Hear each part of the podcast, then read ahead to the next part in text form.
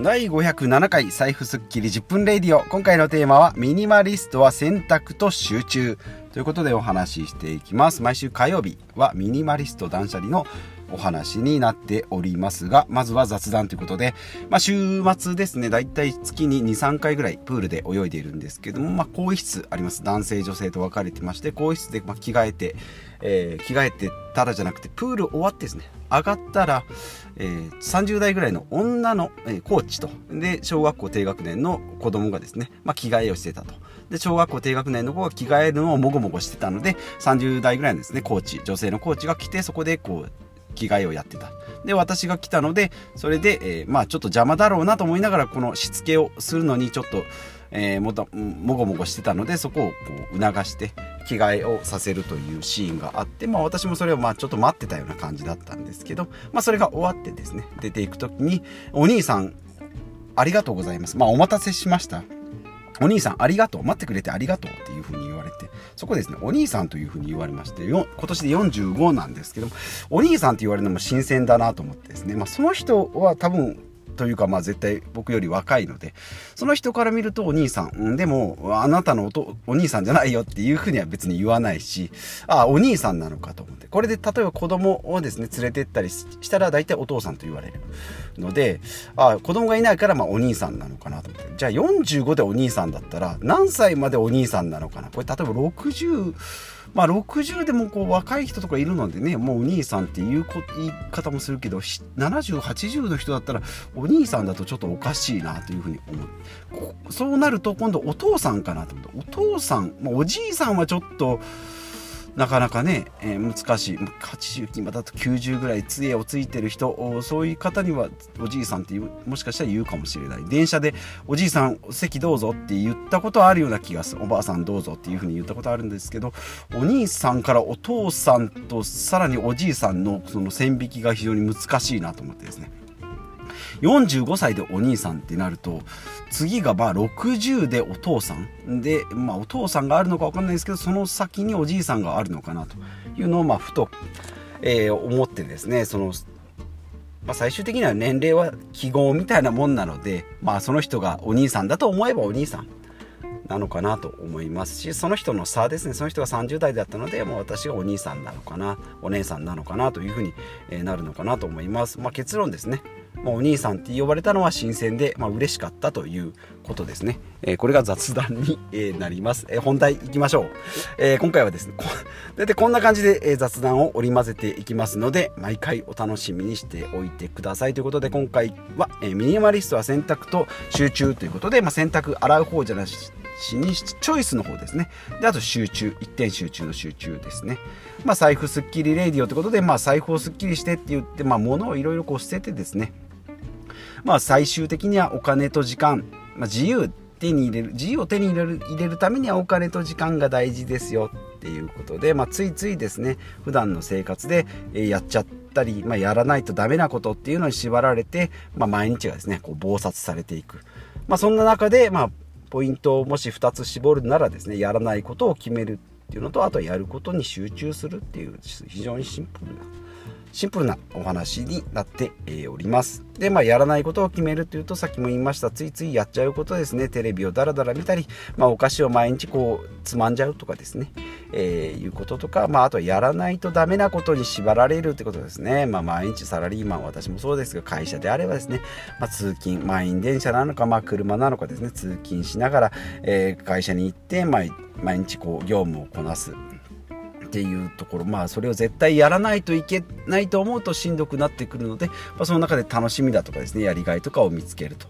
いうことで、まあ、これが例えばフリーランスとかですね自営業になれば会社、えー、別に行かなくてもいいですよと。まあ、その代わり、まあ、自分でビジネスを探さないといけないよっていうことになるんですけれども、まあ、そもそもですねじゃあなんでその会社に行くのかとかいろいろこう紐解いていくとやらないとダメっていうのは意外と自分が選択してる、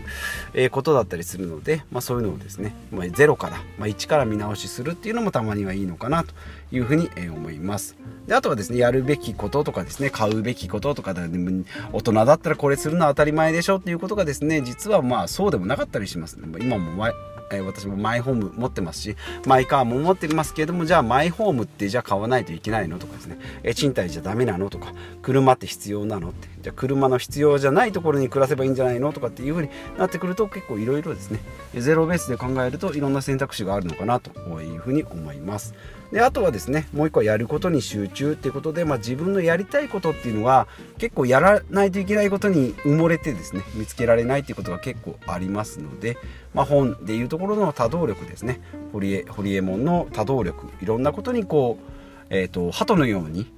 じゃな、えーと、猿のようにはまり鳩のように飽きるっていうまあとりあえずもういろんなことを手当たり次第やってですね宇宙ロケットだったり、まあ、なんかテレビ局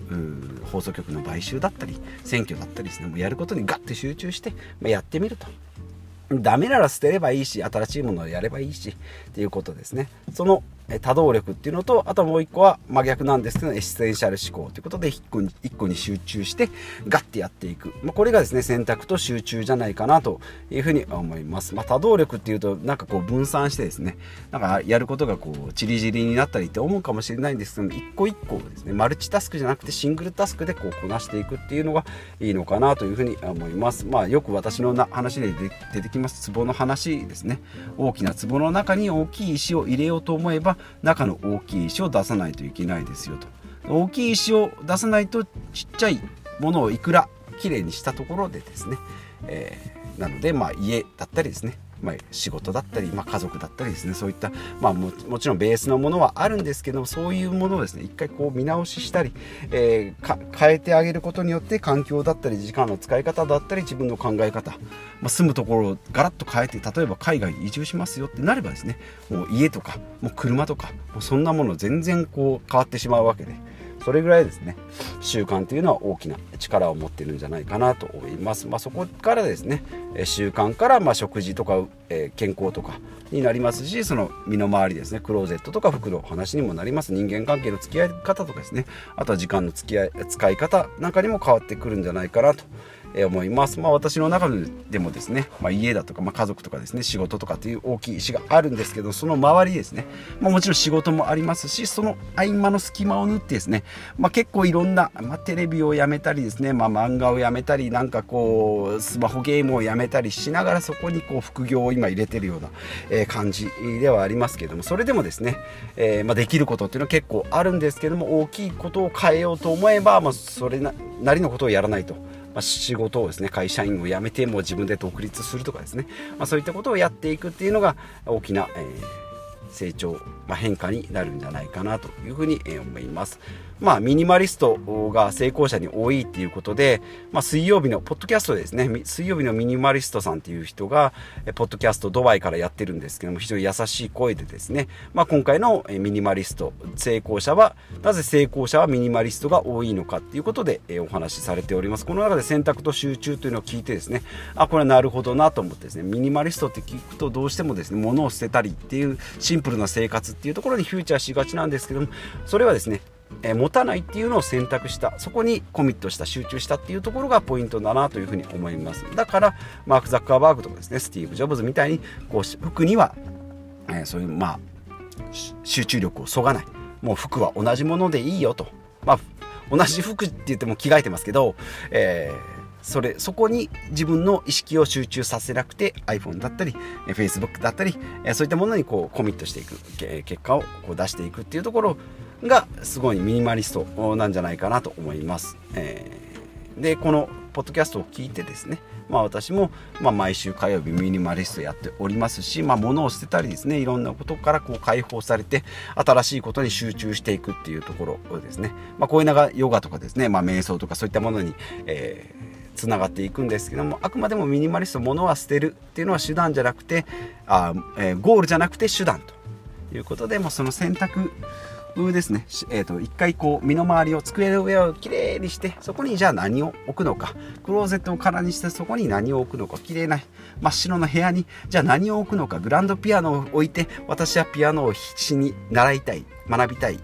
ピアノを弾きたいっていうのであれば綺麗な部屋にグランドピアノを1個ポツンと置くというようなそんな生活をしていくっていうのが、えー、ミニマリストのこう選択と集中なんじゃないかなということで今回も、えー、最後までお聴きいただきましてありがとうございます。今回はですねミニマリストの選択と集中ということで、えー、お話ししておきました、えー、まあ捨てるだけじゃなくてですね、えー、何にこう集中していくか、まあ、ここが、え目的になってくると思いますのでまあ一つずつですね、えまあ物もそうだし気持ちもそうだし時間もそうだし、まあ、そういったもののですね選択と集中をしていきたいと、まあ、それに役立つ情報をまあこれからもお話ししていきたいなと思います、え最後までお聞きいただきまして、え2回目ですね。ありがとうございます。これからも続けていきたいと思いますのでお付き合いお願いいたします。ということでまた次回お会いお会いしましょう。